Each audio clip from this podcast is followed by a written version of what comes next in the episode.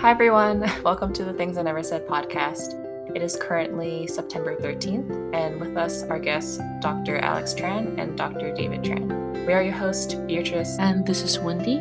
And today we'll be talking with these two Asian American doctors to learn more about their experiences and how they've been doing during this pandemic. Please note that this podcast may contain triggering and or sensitive topics. If you feel triggered or need a second to breathe, please take care of yourself first and know that we've included resources in the description. Please note that this is a continuation of our previous episode and that this discussion was recorded on September 13th. Some facts may be outdated, like the increased death toll number, and this was also before President Trump was diagnosed with COVID 19. If you would like to jump around the discussion topics, I will be outlining the different time codes for you to explore. At 210, how the mental health of healthcare workers are treated. At 1105, on mental health stigma in healthcare and as an Asian American. At 1330, thoughts on people wanting to socialize in person for mental health reasons. At 1920, putting the COVID 19 mortality rate and numbers in perspective. At 2425, experience with racism in the workplace and personal life. At 3645, thoughts on the future of COVID 19 and of the U.S. as a nation. My name is Alex Tran. I'm a resident physician in emergency medicine in New York City. I'm Dave Tran. I'm a family medicine and palliative care physician based in the Bay Area. I think we've talked a lot about like the physical symptoms and distress and I think it's important to also understand like how how's mental health care treated, whether it be for um, doctors because they're experiencing all this, um, these different circumstances and changes and um, patients that they have to um, care for. Can you talk a little bit how this healthcare, me- mental health provided at your hospital or clinic? And do you see any long term effects that because COVID has brought this conversation about death to the forefront and caring for one's health? Do you see it changing the healthcare workspace? I would say from a residency perspective, we, we were provided with a lot of support during this time. This included, you know, our usual you can call this number if you need a therapist line but it also included support groups that were created throughout the residency. Every Wednesday we have conference, and every Wednesday there'd be a, another support group. And I think we talked about this, Beatrice and I talked about this earlier with mental health, which was you have to take away all of the barriers, um, whether that be the timing, the scheduling, your, your background, like the, the idea that perhaps it's not seen as an actual issue in the Asian American community you have to take all those things away. And for a little bit there, we did that. Post coronavirus, there was a little bit of a lull in the ED where the volume was actually very low, which has never happened before, especially at the EDs I work at. I think every week or every couple of days, we would do a mandatory mid shift. Everybody drop what they're doing and come outside and sit in a circle with a therapist and talk about what you're going through this week. Talk about um, how you're dealing with the stresses. Talk about your triggers this week. Does the vent alarm still trigger you? Does the idea of a coronavirus patient coming in right now with an unstable airway still scare you? And you know, for some of these things, it, they should still scare you. Um, but it was the idea that the mental health aspects and the resources were placed in your hand during work and mandatory. And I thought that was a great initiative. I thought it took away the idea of scheduling. It took away the idea that you had to overcome this personal barrier of, I'm going to go see a therapist. Um, and it normalized something for everyone in the department nurses, doctors, attendings, residents, everyone had to go. So I thought that was really powerful. I'm hoping that we take lessons from that moving forward. I'm hoping that um, one of the ideas that I really liked from another co-resident at another hospital was that every intern at that hospital has a mandatory pre-scheduled therapist session. Every single intern. Whether or not you go to that is your decision. Whether or not you want to keep that is your decision. But I think when you take away the barriers and you're like, I've already took out 9 a.m. this Tuesday for you to go to your therapist. You don't have to go to work that day it makes a huge difference and it, it really sparks a conversation about what your residency values and what your residency expects and thinks about you. Um, just bouncing off of that, I can say from my own training when I was in residency, um, and this is a, a national sort of epidemic of mental health, but I think for every healthcare provider, whether you're a doctor, a nurse, a social worker, or even just like a case manager, sometimes even the cleaning staff, um, everyone who works in healthcare unfortunately experiences some level of trauma as part of their day to day work. And I don't think that's actually really been acknowledged. Medical residents, in particular, are at some of the highest risk for depression because of the long work hours. And I'm open to talking about mental health because I felt like you know, when I was in residency, I, I worked like, you know, at sort of, there's a, a, residency work limit, which I think they actually took away of 80 hours a week. But the idea of going to therapy, you know, it sounds simple, but when you've worked 100 hours that week, when you've been on call for 30 hours at a time every third or fourth day, you know, the idea of scheduling therapy when you could be sleeping or doing some other form of self care or just being outside um, it's really hard. It's a really hard swing to make. So it's actually really innovative and important that they offer therapy for interns, especially when we're talking about this sort of collective and individual trauma that people are experiencing on this scale. On my end, me being out in practice, uh, I have a little bit less structure in that way, meaning that when you graduate, you're sort of expected to monitor and engage in your own self care practices. It's sort of incumbent upon you as a professional. However, I don't think the culture of medicine in the United States has really facilitated that. In fact, a lot of the history of mental health for healthcare providers has been very punitive, meaning that if you are suspected of being impaired in any way, you could lose your medical license. So I think it lends itself to a lot of hesitancy. At the beginning of the pandemic, we were doing what was called surge planning, meaning what do we do if the hospital gets overrun, if there aren't enough palliative care doctors, which there are not, period. What do we do if there's not enough palliative care? And what do we do if there's not enough hospital beds or ventilators and we've got people dying in places where they shouldn't be? Um, any death from coronavirus to me is unacceptable because I think from a public health perspective, a lot of this could have been prevented. When I look at the death toll, I see, I'm looking at it right now, it's 194,000 deaths in the United States uh, 6.5 million cases. So those are 6.5 million families that have been affected. Those are 194,000 families who have lost somebody. And so for me, I, I, perhaps take this on a really deep emotional level, having worked with death on a really regular basis. But I think on a day to day basis, when we were surge planning, they said, Dave, you know, which hospitals are you credentialed at? And we need you to be on backup. Meaning, if the palliative care team gets overwhelmed at I used to be credentialed at Stanford. I'm not anymore, but um, at El Camino Hospital, which is one of the main hospitals in Silicon Valley. If you think about how dense Silicon Valley is, right? You know, we need you on backup. And so I will tell you that the first couple weeks of this, I was waking up every night because I was having sort of nightmares of being in a ward full of coronavirus patients, you know, locked in there in my own PPE and no one else allowed in but me. And having to do terminal extubations, but also which is also a super dangerous procedure and planning and rehearsing in my mind what these procedures would look like, what medications would I need, what medications do I use as a backup because we were facing medication shortages as well, um, particularly opioid medications and other sedatives because of the sheer number of people who are getting intubated.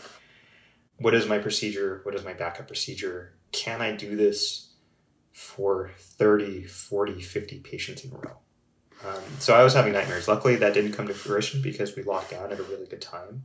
But I was talking to Alex, I was talking to my other friends who were emergency room doctors in New York, and this was a very real possibility.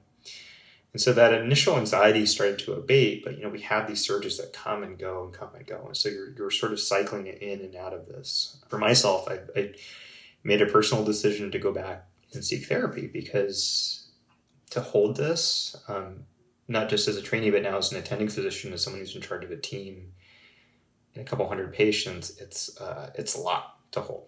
it's more than any any and just being really honest, like it's more than any single person should hold on to. And the other the other side of this is that you know while it's great that there has been a lot of public support, I have seen my own peers who are not in medicine. You know, they're out having parties, they're out doing all the things that I wish I could be doing, but I know it's not safe. And and to be honest with you, it fills me with rage because I look at the mortality data and I look at you know what's actually happening in society, and it, it's very very concerning. And I feel like a lot of healthcare workers, and I just want to acknowledge this too, is that a lot of us have sacrificed a lot our own mental health, our physical health, our family lives. I knew doctors who couldn't see their kids for the first couple months. Like they would, they were living in their garage uh, and would see their kids through the screen door, you know, for months at a time because they didn't know what this was really going to look like and they wanted to isolate and keep their family safe. But the ability to social distance, the ability to uh, sort of quote unquote quarantine, that's a privilege. And I think that really exposed that realization that housing, space, all those things are a privilege that we can't really take for granted. Yeah, and you mentioned that there's a bit of stigma about mental health in the healthcare workplace. Has you have you seen that improving? Like there's there's more conversations about that and do you see that stigma also amongst patients? I think that stigma is very cultural. I don't think it's even just limited to, to medicine on some levels. Uh, and I'm also in the Bay Area right now where like everything's been on fire for the last month. The air quality is bad. So I think like everybody's pretty depressed right now. Unfortunately, I'm laughing, but it's just really sad. Like so many things have been taken away from us. We're in a collective. I really think about this in terms of collective trauma.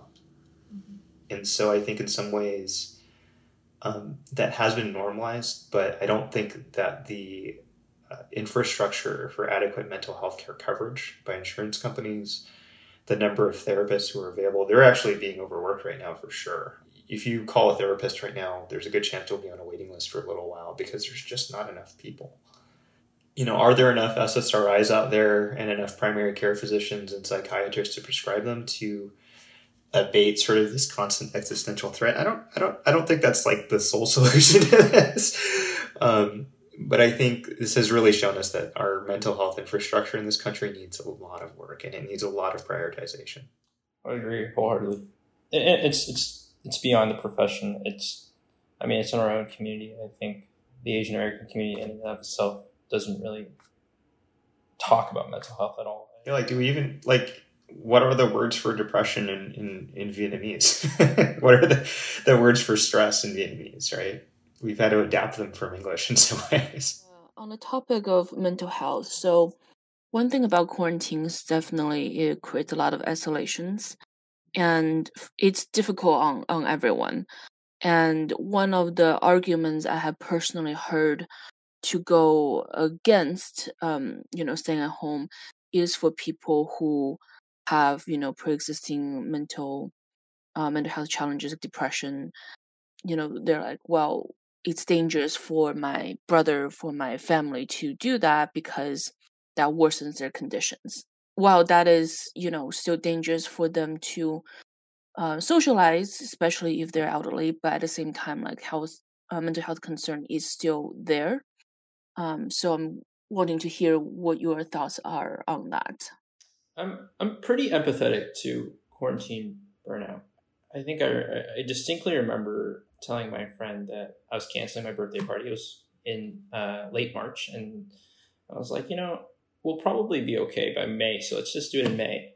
And here we are in September. Um, nobody expected quarantine to last this long. If you looked at every other country that did the same thing or went through the same thing, they it was a couple months because they did it well, they did it correct.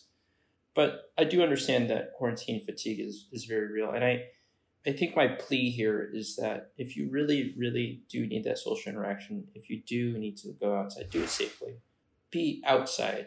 Do it during, you know, do it in an open, like field if you can. If they, if that's Central Park for you, then that's Central Park. But and wear a mask and keep six feet apart and wash your hands and don't hug. And you know, it's it's not lost on me that this is a, a really difficult time and there's a, a fine balance between taking care of your physical health and then taking care of your mental health. But what Dave was alluding to earlier, what really enraged him was those people who were careless, who were um, in large social situations, who may not necessarily, you know, know the consequences of their actions when they post it on social media, but who are kind of disres- almost, almost being disrespectful to the work that's being done on the front lines.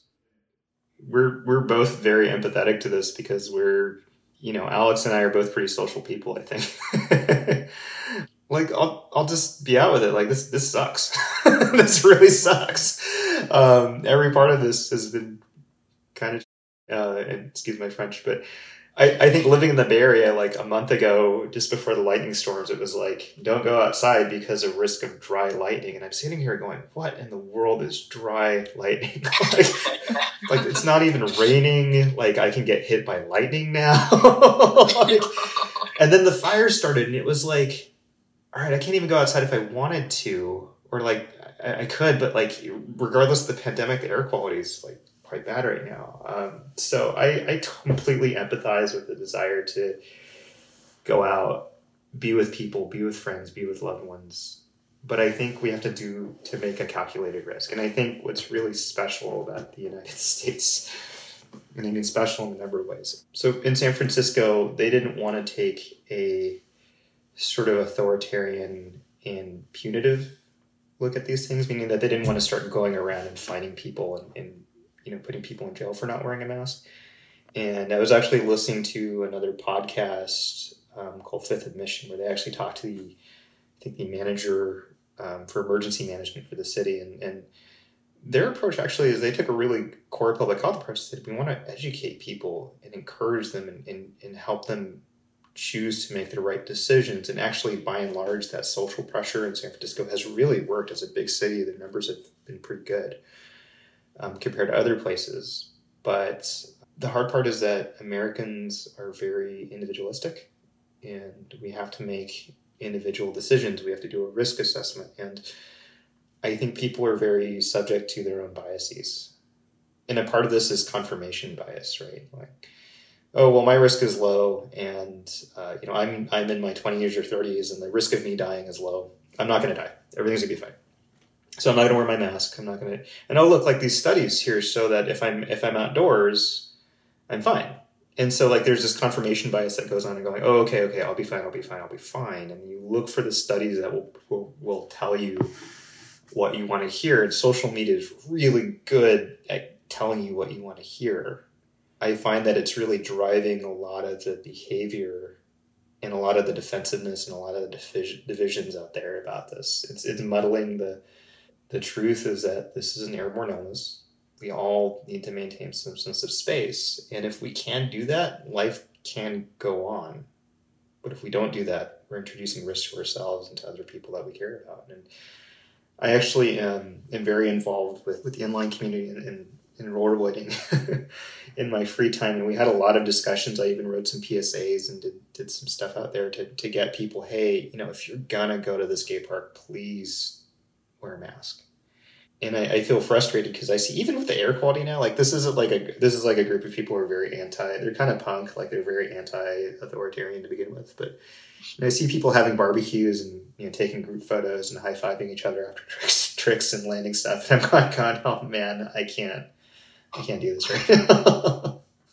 I actually have one clarifying question regarding the mortality rate that you mentioned earlier, David.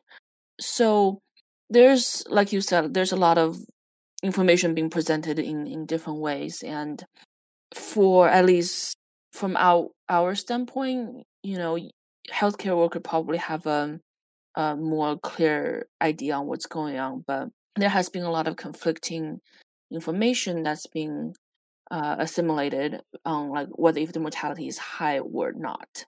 And it's you know it's also like different ways to present the data as well so if you can help put the mortality rate in perspective to maybe you know see from from from your guys's experiences like what are we dealing with here? I, I wish i had specific numbers for you.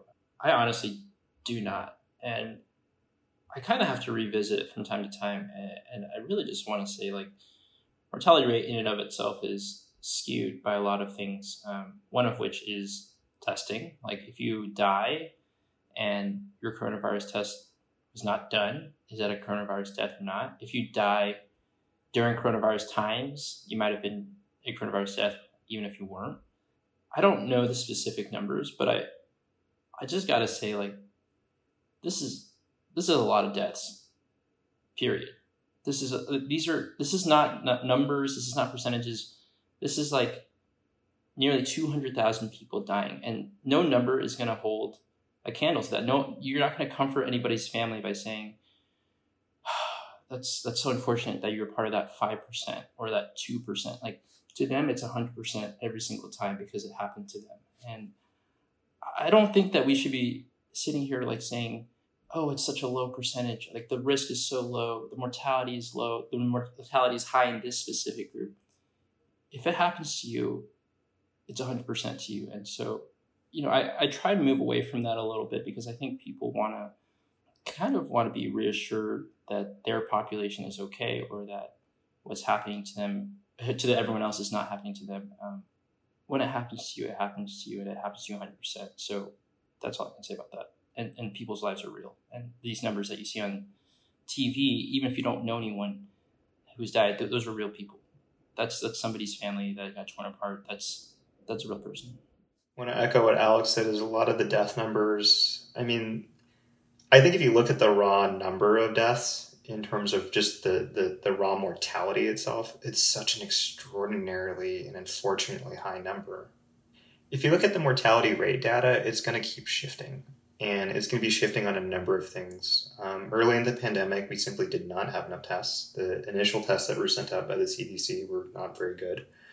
And so your sensitivity and specificity of your test at the beginning is poor because you don't have the right data collection methods. And at the same time, in you know, there's a social media post going on about how they think a lot of the early deaths, there was a lot of people who died of respiratory failure from unknown causes or idiopathic causes back in February and March. And we'll never know that that is lost. We'll never know if those truly were coronavirus cases, but we, we saw a spike in mortality from respiratory failure. And then, you know, there's some people going, oh, well, that person died of a heart attack or a stroke. Did it, did it count as a coronavirus death? And actually, early in the pandemic, they probably would not have counted that. Now that we have more testing, hopefully people are testing and counting it as a coronavirus related death. And so the death rate, the rate in itself, that percentage is, is a little bit skewed. It still remains pretty age stratified, meaning that older people, particularly people over the age of 55, and men slightly more than women have worse outcomes from coronavirus. And we think that has to do with the waning immune system as time goes on, meaning as you get older, your immune system just isn't as strong, which is a very well known phenomenon. There's no amount of herbs and supplements that will fix that. uh, what about essential oils? Um, there's, there's, no amount of hydroxychloroquine that will fix that, right? Or ritonavir. Uh, to go back to my point, is that the mortality rate is deceiving. The raw mortality data is unacceptably high. And then one thing that we haven't really talked about is morbidity you know, the what about the twenty something year old who got a double lung transplant and spent fifty days in an intensive care unit and thirty days on on ECMO, which is basically a heart lung machine. They're they're not counted towards mortality because they didn't technically die. But if you had a double lung transplant and you've lost a lot of your body mass and muscle mass because you spent most of a month or two on a ventilator, that that's such a high morbidity. And as Alex says, you know, if you're of that 0.001% of 20 or 30 year olds, you know, in that range, that's 100% for that person. That's life changing. And we talk, I'm going to circle back because we talked about, we both are um, Asian healthcare workers. I was wondering if, because we talked about the stigma in mental health and things like that, has COVID impacted your view as an Asian healthcare worker, whether it be in the news and like being just a public person in day to day life, maybe experiencing indirect or direct racism? And have you received support socially or in the workplace because of that? I think I I saw this this almost dichotomous treatment as a physician and then an Asian American physician, and or maybe just an Asian American. I worked twelve hour shifts, seven seven to seven most days, seven to seven in the hospital during coronavirus was scary. It was a lot of work. Um, it was very grueling, but everybody who came in the door was very thankful, very grateful, very polite. The phone calls that I got from family members all started with "Thank you so much for doing what you're doing. We really appreciate you. New York loves you." And to contrast that with walking home from work one day, you know, got called a racial slur, felt very unsafe, all in the matter of a couple hours and a couple blocks, really. And that's scary across the board. I I I really remember calling my parents and just telling them to to stay inside and they were like, What's going on? Like, is something going on on your side? And I was like, No, it's just coronavirus. Don't want you guys to be unsafe. But what I really half of it was also like it's enough to worry about your parents um, in that one aspect of like their health, but it's it's even scarier to worry kind of about the racism that might occur, the the violence that may ensue, and I think we see that in New York. In in July, there's an 89 year old Chinese woman who got gasoline doused on her and then lit on fire, and that is in, in what you know it's, it's it's ridiculous to happen to anyone. It's even more ridiculous to happen to an 89 year old like elderly asian woman. And we see this in new york the hate crime spike is enormous. I wrote an article in april and had already increased 450% in the asian american community. Today that number is is much much higher. It's i think they have 21 incidents reported in new york city. This is compared to three last year. And hate crimes are by by far and large just not reported because if you're you know called a racial slur you probably won't report it. Um, and then if you're an asian american or you're an asian immigrant and you've been told your whole life that you know just keep your head down. Just don't cause a scene. It's okay. It doesn't matter. Uh, you definitely won't report it. So you have 21 incidents in new york city of asian hate crimes. It's probably a vastly underreported number. But ask any person uh, or ask any Asian uh, American or Asian immigrant here, they've experienced something along the lines of outright violence or just discrimination or or just a, a, a few racial slurs here and there during this time, and it's it's been different. Have, has it seemed different also because that's more on kind of a day-to-day basis um, do you experience that in um, healthcare working with patients and things like that I have not personally experienced that working with patients. I, it's it's just different. You're at you're at work. You're a doctor, and for the most part, it's okay. You're, you're expected to you're expected to sort of behave with a certain professional. Um, you're supposed to you're supposed to respond professionally to someone who is being hateful towards you, which is which is crap. Um, it's, it's just this is awful. I've been, I've been like called things in the ER, but it's it's a little different because they're never the right racial slurs. You're like, oh, this is just like generic. Like you're just calling everyone that word. It's not a big deal, but like creative points. Oh my god. I had yeah, I had this uh, really interesting moment where I was working with someone who had really severe dementia, and I think that I don't know what they've been seeing on TV, but they were in a nursing home, and so they don't always have control over what kind of media is getting funneled into them, but they were really confused and, and sort of delirious. And they saw my face come up on FaceTime and they're like, I don't want the Chinaman to see me. I don't want the Chinese doctor. and I'm like, you know, trying to be cool about this, but at the same time, I'm sitting there going, all right, is this like, is this coronavirus racism or is this like generic racism? like, is there a difference? Probably not. like, and then I'm trying to figure out like, is there like, is there like, I'm just trying to rationalize this. So I'm not getting mad, but it's like, is there a medical reason behind this? Like, are they racist because they're delirious, or were they already racist and now they're just more obvious about it? uh, and I try not to think too hard on that, and try not to, you know, you're trying not to pass judgment on a patient because you don't want it to affect your medical decision making, but it still um, really stinks and it's really unpleasant when you're faced with that. I would say that Asian Americans are not a monolith, and so a lot of us look like a lot of other things. You know, I'm, I, I identify as Vietnamese American, but with facial hair and a tan, people think I'm Filipino. but I also speak Spanish. And so during the summer with facial hair, a tan, and speaking Spanish, people think I'm like some kind of Latino or Latinx. And I think I, I grew up in a very diverse place, so that doesn't like offend me or bother me or anything, but like I think on some levels I was already experiencing the everyday pressures of being a person of color. And then coronavirus hit, right? And then the president started referring to this as China virus. So it's like, all right, do I want to look Asian now? Do I want to not look Asian? like, should I shave the goatee? I really, you know, like yeah. at the end of the day, you can't really hide that. And if people are going to be racist to you based on your identity expression, you know, if they're going to be bigoted based on that, if they're going to be uh, just awful, uh, I, I think for me, like, I have to realize, like, I have to remind myself, like, this, like, racism isn't like a rational thing.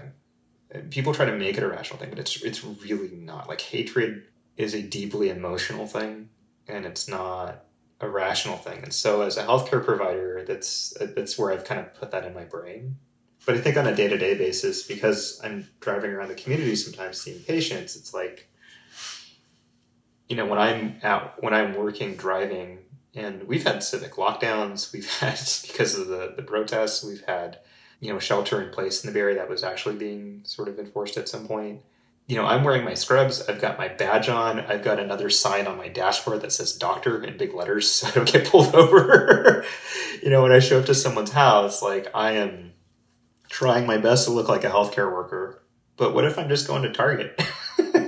what if I'm just trying to make a grocery run? Like I don't look like a healthcare worker. I don't look like a hero or anything in that situation. I'm just another Asian person, um, subject to the same level of racial tension that we're experiencing everywhere right now. And even in the Bay Area, where we think of things as being pretty liberal, there's this sort of grave level of discomfort and, and not wanting to go out and put myself at risk on on the basis of race alone, in addition to like everything else that's going on right now. I think this is also a very unique situation in terms of kind of always being the token minorities in terms of like this is the model minority experience, right? Like, I think the United States for a long time has kind of looked at Asian Americans as this is a model minority. This is what happens if you go to school. This is what happens if you have strong family ties. Look, they make X amount of money more than the average American or white American family. And just to have that turned so drastically on us overnight because the president says China virus or because the virus came from China or you know, for any other number of reasons is is jarring, but I think it also points to how temporary the views of us are. They we only fit into these views as they are convenient to the people around us or to the community around us. We're basically uh, conditionally accepted as minorities up until there's something else to, to point otherwise. And that's why it's so jarring. And maybe like, maybe this is me projecting experiences that I have in my family in terms of you know the hush hush stay quiet just do what you need to do go get an education speak english without an accent etc etc but that that's not what it's about at all this is about basically just fitting into a mold until you don't fit into the mold anymore and at that point becoming very aware that you are not part of this country even if you were born here even if you have in many ways succeeded in whatever you pursued that's what it's about. That's why this is so jarring. That's why this is so scary to me.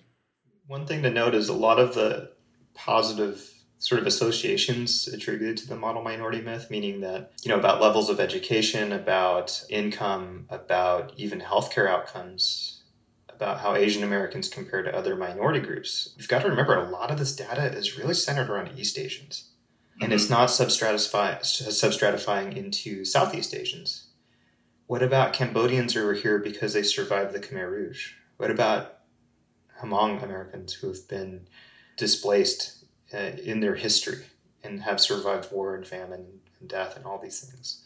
What about Vietnamese Americans who came here escaping communism, who have come from a long uh, legacy of war and trauma and have already have some predisposition to, to mental health illness and, and pressure, the pressures of being not just immigration uh, immigrants, but you know, first or second generation immigrants, and having to be tasked with navigating a different culture, navigating two cultures. If you take all that, and then you throw this whole silly China virus thing in there, it, it sort of lumps us all together uh, again as a monolith, right? And you know, the the what really bothers the heck out of me is like a lot of the Chinese Americans that I know are Cantonese speaking Chinese Americans who came here escaping, whose families came here immigrating to escape the Chinese government, right? Um, we're talking about the Cultural Revolution. We're talking about all the, the historical factors that are brought Asian Americans to this country. And there's so much depth and complexity and history to the Asian American community. Even that, like that phrase, Asian American, doesn't really do itself, do us justice, right? As a group of people, and again, is not always inclusive of South, inclusive of South Asians. so it's it's been really. I think this is an important moment for us to to really to stick together in some ways, but also to help people understand Asian America in realizing that no, I didn't immigrate here from China. um, two, we're not all Chinese. Three, um, Chinese as a language is very complex. Um, you know, there's so much to be discussed here, right? But if all they're seeing is, uh, oh, you're a, you're an Asian an Asian man or an Asian person, right? And you can even talk about the gender dynamics between you know how we how Asian men are perceived in American culture versus Asian women. That's a totally different topic too. And I think yeah, the whole sentiment coming up is that at the end of the day, we're all human, and we're also trying to figure out who we are as people, whether it like be all these different cultures from history and then coming to America and things like that. Hopefully, this is telling the world that if anything, we get to be more empathetic to each other and we are really all going through something every day. And I'm gonna we're gonna wrap up the podcast. So this is my last question. Um, I'm curious how you both see kind of the next few months panning out. I know it's very um, unknown, um, but I'm just curious what your thoughts are on kind of how things are going to go, like statewide and nationally.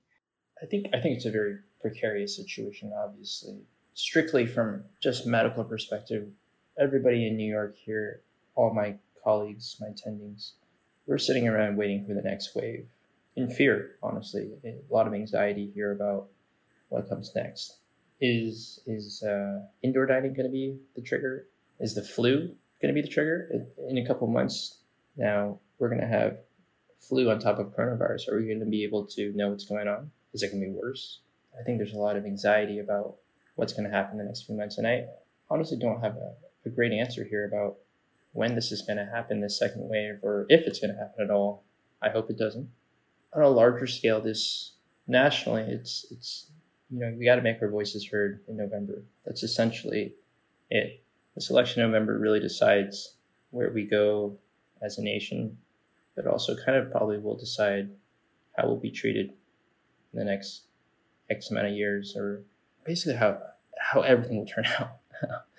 and you know, that that's that's what's scary about this. That's that's the scariest part is that you know there's this like decision that happens in November that changes everybody's lives very drastically. This is like this isn't your normal election of just like Democrats and Republicans. This is extreme radicalist and maybe some sense of normalcy for the first time in four years. Really agree with Alex on this one. I, I, I was kind of thinking about this in terms of, and maybe this is the moment in California right now, is that, and the entire West Coast really, we're currently in a, you know, the perfect storm of pandemic, uh, ecologic crisis, climate crisis, essentially, on top of everything else that's going on in our basic society and, and a lot of the things that we actually have some sense of control over, but in my opinion, I feel like the U.S. is sort of flailing right now. We're, we're acting sort of helpless, right? We're kind of going, oh, we're not going to get this under control, so let's just open up, or let's just let's just go on with life because we're tired of coronavirus. But coronavirus isn't done with us yet, and I really wish I had something more um, optimistic to say. And I think I agree with Alex. A lot of this really um, weighs on our election, and I think my biggest source of anxiety right now is the this probably isn't a partisan podcast, but if you look at the platform of fear that Donald Trump runs on, a lot of this, a lot of the people who vote for that side right now are anti science, anti vaccine. There's a lot of blatant racism and fear that they're running on.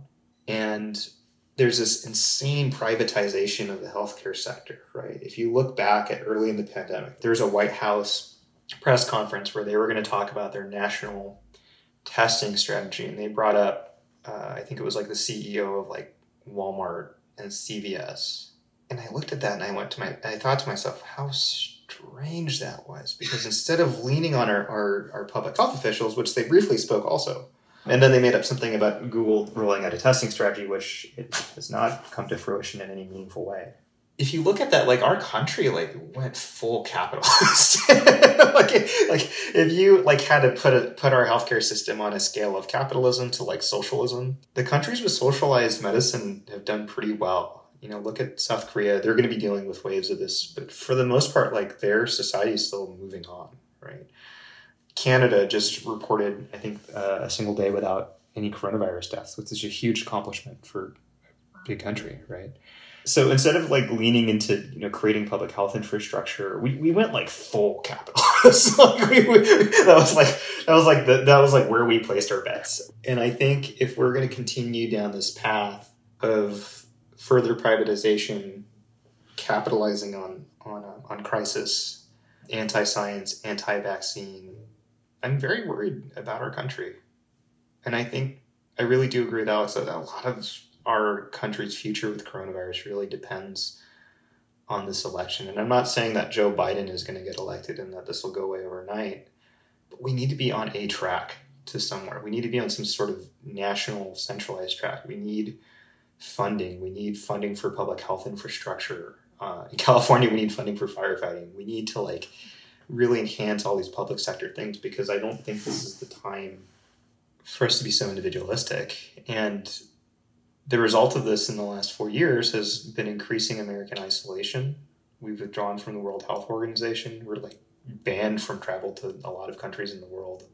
And I, I was listening to something recently that said um, you know they're moving towards taking away temperature screenings in in airports because if you're a traveler coming from another country, the United States, you're more likely to cr- contract coronavirus here than to uh, bring coronavirus in and distribute it. So that was a long-winded answer, but I'm, I'm, I'm worried about the future of our country, and I'm I'm worried about the distribution, manufacturing, and the equity of getting a coronavirus vaccine out there when it is finally available if you're listening to this and it made you feel some sort of way, angry, upset, sad, we encourage you to vote. That's that's the best way to get our our voices out there. And you know, even if you're not sure what you're voting for, just go vote because we need to create a strong voting bloc of, of Asian Americans. The only way we get our voices heard is if we have votes attached to them. And so, even if you don't know what you're voting for, and I hope it's not Trump. I'm just going to say that out, out front and outright. Like, I don't, we don't know the answer, but it's not Trump. That's that's the answer, by the way. Um, go vote so that we have a strong voting bloc, and so that when an Asian American community or an Asian American has a concern about something, it's heard by our legislators. I agree. Go vote, and um, if you're Vietnamese American, talk to your parents. really, try to have a meaningful dialogue with them, because I know that our cultural community is very split politically right now by generations, which is another very complex uh, question about Asian America and maybe it is in some ways very specific to Vietnamese Americans. Um, you know, we have a cultural and political rift um, that we need to cross in order to to get the support that we need. Um, and the other thing is, if you can support your local public health official support science, try to spread truth. Um, I see people arguing on Facebook, Twitter, social media about a lot of things um, regarding the pandemic. And I think everyone is trying to figure out what the truth is for themselves. But if you can, encourage people to wear masks. At the end of the day, we have to keep each other safe. And I think supporting each other, supporting our local public health officials, and supporting good information and the science behind this as much as we can. Being willing willing to have productive conversations and maybe even to some degree confronting the anti-science sentiment. That's like where the well-being of our country and our community really lies. Thank you for joining us today for our in-depth conversation about healthcare during the pandemic. That was Dr. Alex Tran and Dr. Dave Tran. We wish everyone is taking care at home, and if you're able to, are registered to vote to participate in this upcoming election. Thank you for listening and your continued support on this podcast and our documentary. Until next time.